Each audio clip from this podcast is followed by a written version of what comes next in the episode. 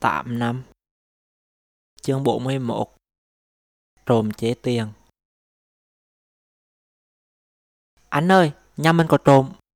Mẹ tôi la lên. Tôi bừng tỉnh. Hấy, trộm vô ngã mô Ba hỏi mẹ. Hàng vô ngã sao? Cửa mở toán luôn này. Coi có mất chi không?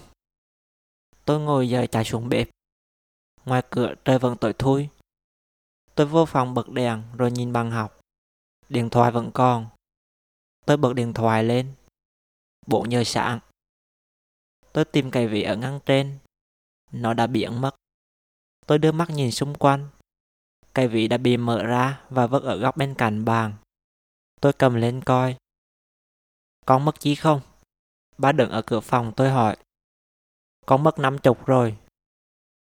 Con dậy tơ răng. Dạ con Nguyên. Ba mẹ mất gì không?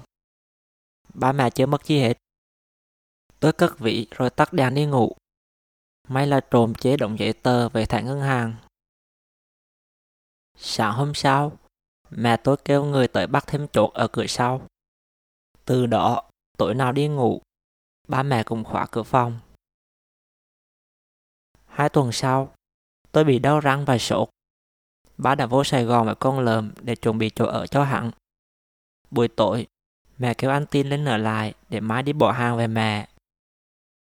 Cơn sốt hành hạ tối cả đêm. Tôi cửa nửa tỉnh nửa mê.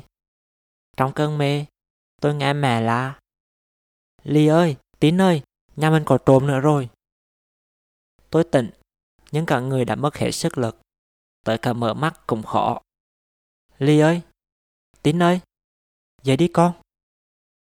Anh Tín ngại ngủ ngồi dậy, Chi rồi mơ? Có trộm vô nhà con ơi. Thiệt à mơ? Anh tin bữa qua người tôi, chạy rầm rầm xuống bếp. Mẹ về anh nói gì đó. Rồi anh vô phòng bật đèn lên. Con mất điện thoại rồi mơ ơi. Hấy, mẹ tới đứng ở cửa phòng. Con điện thoại của thằng Ly răng. Dạ con đây. Tôi mừng thầm, từ từ chìm vào mê mang. Hôm sau, mẹ kêu người lên thay cửa sau bằng cửa sắt và bắt hàng rào mắc cạo chạy dọc bên hông nhà. Phía sau nhà tôi 10 năm nay rộng rãi, ra vô thoải mái. Giờ có dãy hàng rào này nhìn chật chội, làm gì cũng khó. Mẹ còn cho tiền ăn tin mua điện thoại mới, coi như là quà mừng ăn đầu cao đẳng. Lúc ấy ăn trộm mà cầm luôn cả điện thoại LG cuối bắp của tôi thì tổ biệt mấy.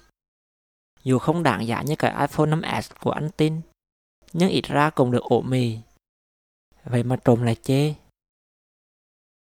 Sau đó, tôi xin mẹ tiền mua cả điện thoại giá rẻ Trung Quốc và vẫn giữ cái LG làm bảo thức.